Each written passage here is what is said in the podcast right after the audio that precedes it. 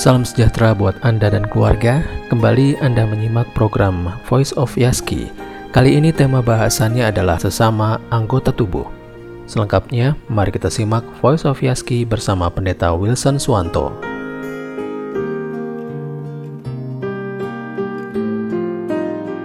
Saudara yang terkasih, 1 Korintus 12 ayat 12 sampai 14 berkata, Karena sama seperti tubuh itu satu, dan anggota-anggotanya banyak, dan segala anggota itu sekalipun banyak merupakan satu tubuh. Demikian pula Kristus.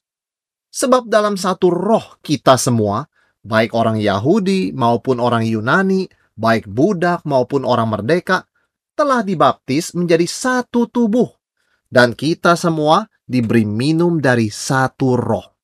Karena tubuh juga tidak terdiri dari satu anggota, tetapi atas banyak anggota. Berbicara soal tubuh manusia yang digunakan Alkitab sebagai gambaran gereja, tubuh Kristus. Berbicara soal tubuh manusia, dunia medis dunia kedokteran mengatakan bahwa tulang yang terkecil dalam tubuh manusia itu adanya di mana? Letaknya di dalam telinga kita. Di dalam telinga kita itu ada tiga tulang yang sangat kecil. Kalau kita lihat sekilas, sebetulnya apa gunanya bagian yang kecil itu? Itu hanya bagian yang sangat kecil dan tidak kelihatan apa peranannya. Kalau orang melihat tangan, organ tubuh yang cukup panjang, besar begitu, orang bisa tahu apa perlunya tangan. Tangan sangat berguna untuk melakukan banyak kegiatan. Tetapi soal tulang terkecil di dalam telinga itu apa gunanya? Ternyata sering kali yang kita anggap kecil itu justru sangat penting. Ketiga tulang yang kecil di dalam telinga itu justru itu yang memampukan kita untuk mendengar suara. Artinya kalau tulang ketiga tulang yang kecil itu tidak ada, kita kehilangan 99,9% pendengaran kita. Hanya mendengar 0,1%. Dengan kata lain, kita menjadi tuli. Jadi tidak ada bagian yang tidak penting di dalam tubuh manusia. Bahkan di dalam bagian yang dianggap sangat-sangat kecil, tulang terkecil, itu pun mempunyai peranan yang sangat besar, sangat esensial untuk fungsi pendengaran kita. Yang kira-kira 99,9% kita bisa mendengar karena peranan ketiga tulang yang kecil tersebut. Ini mengingatkan kita tentang satu tubuh yang lain, yaitu bukan tubuh kita, tetapi tubuh Kristus, yaitu gereja.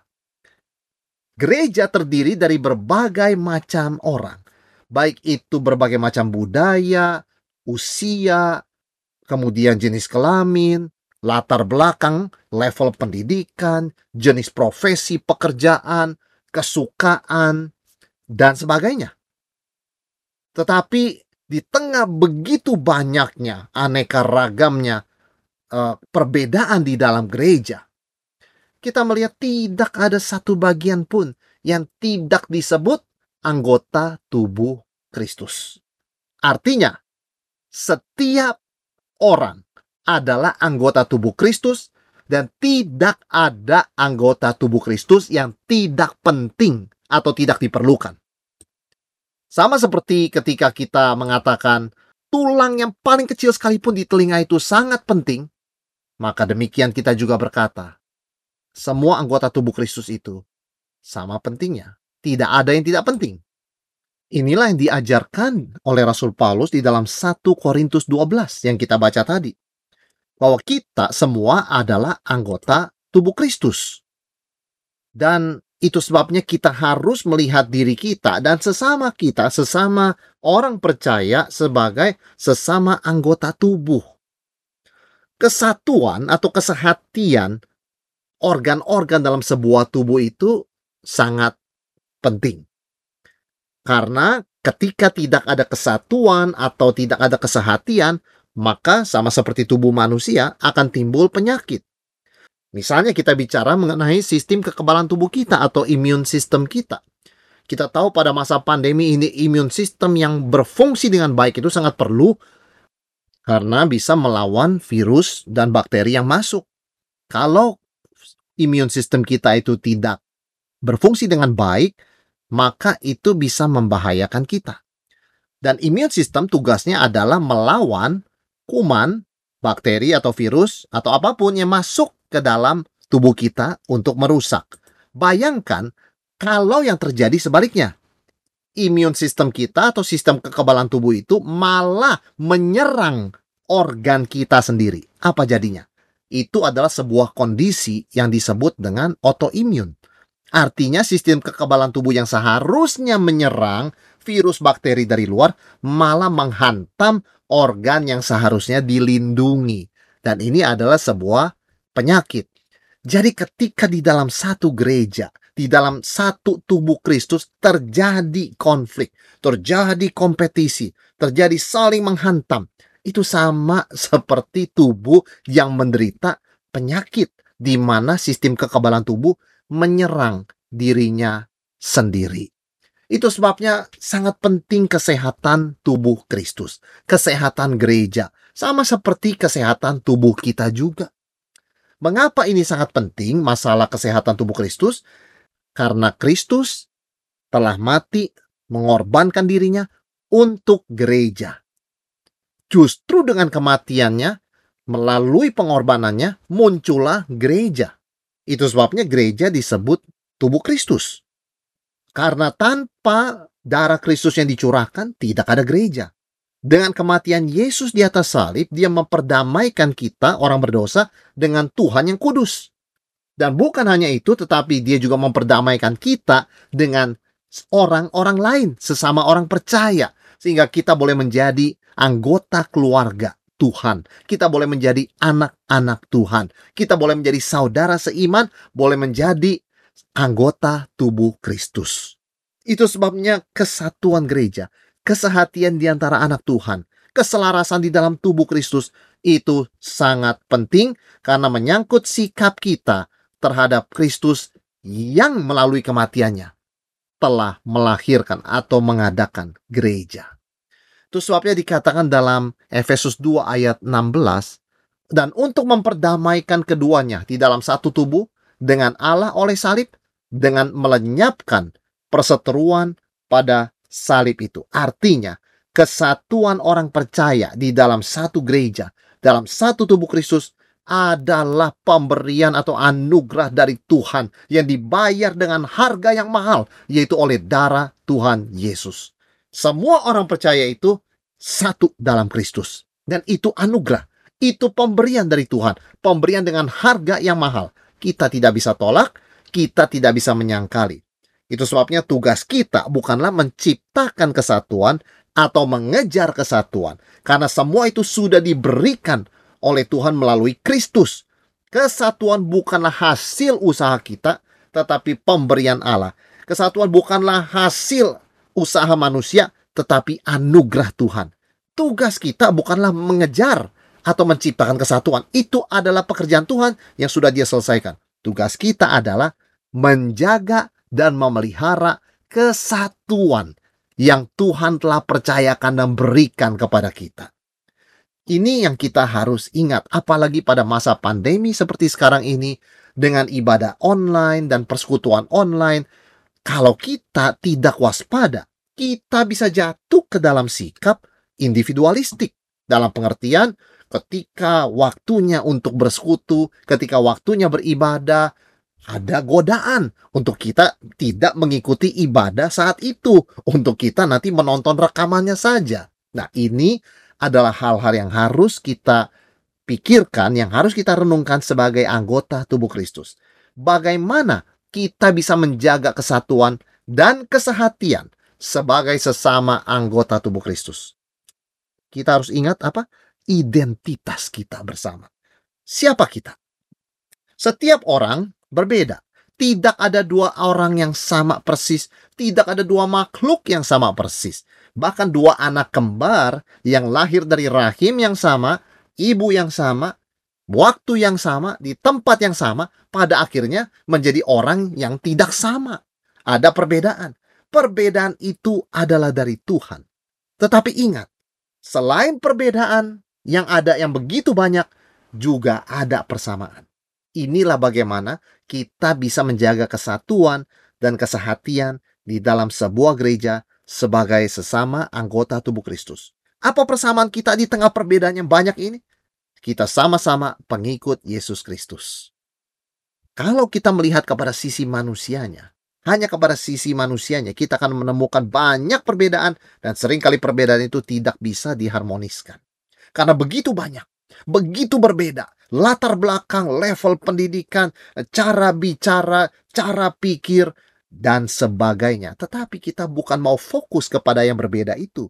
Kita mau fokus kepada yang sama. Karena itulah hasil karya Tuhan Yesus. Mempersatukan apa yang tidak bisa dipersatukan. Melalui kematiannya di salib, dia telah membuat dua bangsa yang berseteru yaitu Yahudi dan non-Yahudi, menjadi satu di dalam dia sebagai sesama orang percaya.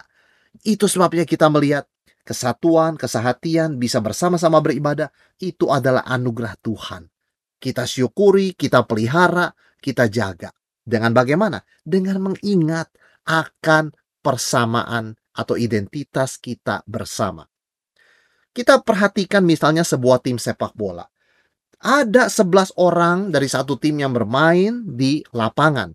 Setiap tem orang itu tidak sama, setiap pribadi itu tidak sama, setiap pemain itu beda. Ada yang menjadi penjaga gawang, ada yang menjadi penyerang, ada yang menjadi uh, gelandang kanan, gelandang kiri, ada yang menjadi back, ada yang menjadi defender, uh, pertahanan dan sebagainya. Dan mereka sering kali saling membantu. Kadang-kadang posisi itu juga tidak uh, tidak selalu sama, tidak konstan, bisa berubah-ubah tergantung alur permainan. Intinya di tengah perbedaan mungkin saja di ruang ganti ada konflik, mungkin saja di ruang ganti ada perbedaan pandangan, tetapi ketika 11 orang itu sudah menuju ke lapangan, mereka tidak lagi mengingat perbedaan atau konflik tersebut. Mereka hanya memikirkan kita sama-sama sebagai satu tim, punya satu tujuan, kita mau memenangkan pertandingan ini. Inilah yang bisa terjadi di dalam sebuah tim sepak bola dan sering terjadi dan ini yang harus juga kita lihat di dalam persekutuan orang percaya sebagai sesama anggota tubuh Kristus. Kita harus lihat bahwa kita di tengah begitu banyak perbedaan bahkan konflik sekalipun adalah sama-sama pengikut Kristus, sama-sama anak Tuhan. Kalau ada orang yang sangat berbeda dengan kita, namun Tuhan pakai dia, kita bersyukur karena Injil diberitakan, nama Tuhan dimuliakan, jiwa diselamatkan. Rasul Paulus pernah mengalami situasi seperti ini, yaitu ada sekelompok orang yang sentimen terhadap dia. Ketika dia masuk penjara, mereka tertawa. Mereka senang Paulus menderita. Apakah sikap Paulus dalam penjara? Apakah dia marah kepada mereka? Apakah dia kemudian menjadi sedih, bahkan mengutuki mereka? Tidak. Paulus menulis surat kepada jemaat Filipi menceritakan hal ini dan dia berkata, selama mereka itu memberitakan Injil Kristus, saya bersuka cita. Bukan karena mereka mengejek saya, bukan karena mereka menertawakan saya ketika masuk penjara, tapi karena bagaimanapun juga Injil Kristus yang diberitakan. Kristus dimuliakan, saya bersuka cita. Jiwa diselamatkan, saya ikut bersyukur dan bersuka cita. Itulah rahasianya Paulus. Dia melihat kepada apa yang sama apa yang menjadi identitas bersama antara dia dengan orang-orang yang menertawakan dia, yang sentimen terhadap dia sekalipun. Bapak, Ibu, Saudara sekalian, kita tahu bahwa seburuk-buruknya orang terhadap kita di dalam sesama anggota tubuh Kristus dalam satu gereja, mungkin tidak ada orang yang akan menertawakan kita ketika kita mengalami musibah. Ja, sulit terpikir, jarang terdengar hal seperti itu. Tapi katakan kalau pun sampai ada, kita tetap bisa bersuka cita dan bersyukur dan bersekutu karena kita dengan mereka adalah sama-sama anggota tubuh Kristus. Artinya, kita betul-betul menghargai apa yang Tuhan Yesus telah lakukan bagi mereka dan bagi kita. Darahnya dicurahkan dan kita mau melihat Kristus, bukan melihat kesalahan mereka terhadap kita. Karena kalau kita fokus kepada perbedaan, kita fokus pada konflik, kita fokus pada kesalahan, kita tidak bersekutu, bisa bersekutu dan kita tidak bisa mengembalikan segala ucapan syukur kepada Tuhan Yesus yang telah mati untuk kita. Bagaimana sikap kita terhadap Tuhan Yesus yang telah memberikan kesatuan ini kepada kita? Bagaimana kita menyatakan sikap kita dengan ucapan syukur, dengan kita selalu mengingat identitas kita bersama, bahwa kita adalah sesama anggota tubuh Kristus. Sekalipun di dalam pandemi ada godaan-godaan supaya kita tidak lagi melihat satu dengan yang lain sebagai anggota tubuh Kristus, kita hanya melihat kepada individu kita. Marilah kita bersama kembali kepada firman Tuhan. Di mana pun kita berada, dalam situasi apa pun, kita dengan orang percaya yang lain, apalagi dalam satu gereja yang sama, adalah sesama anggota tubuh Kristus. Berbeda memang Tuhan menciptakan dan memanggil kita, tetapi kita mau jaga kesatuan, kita mau pelihara kesatuan, kita mau mengingat identitas kita bersama di dalam Tuhan Yesus. Karena alasan kita menjadi sesama anggota tubuh Kristus adalah karena kepalanya. Kepala dari tubuh Kristus itu, yaitu Yesus Kristus sendiri, kepala gereja. Biarlah Yesus selalu dimuliakan dan ditinggikan, dan itulah tujuan hidup kita. Dalam keadaan dan situasi apa pun, selama Kristus ditinggikan, kita bersyukur, kita bersuka cita, dan kita mau tetap memuliakan Dia yang telah mati bagi kita, dan kita mau tetap ingat bahwa untuk kita dan orang-orang lainnya berbeda dari kita, sesama anggota tubuh Kristus, Kristus telah membayar harga yang begitu mahal. Itu sebabnya kita mau jaga, kita mau pelihara semua supaya Kristus dimuliakan. Seperti Tuhan Yesus katakan, kalau kamu saling mengasihi, dunia akan tahu bahwa kamu adalah murid-muridku. Demikian Voice of Yaski dengan tema Sesama Anggota Tubuh bersama Pendeta Wilson Swanto.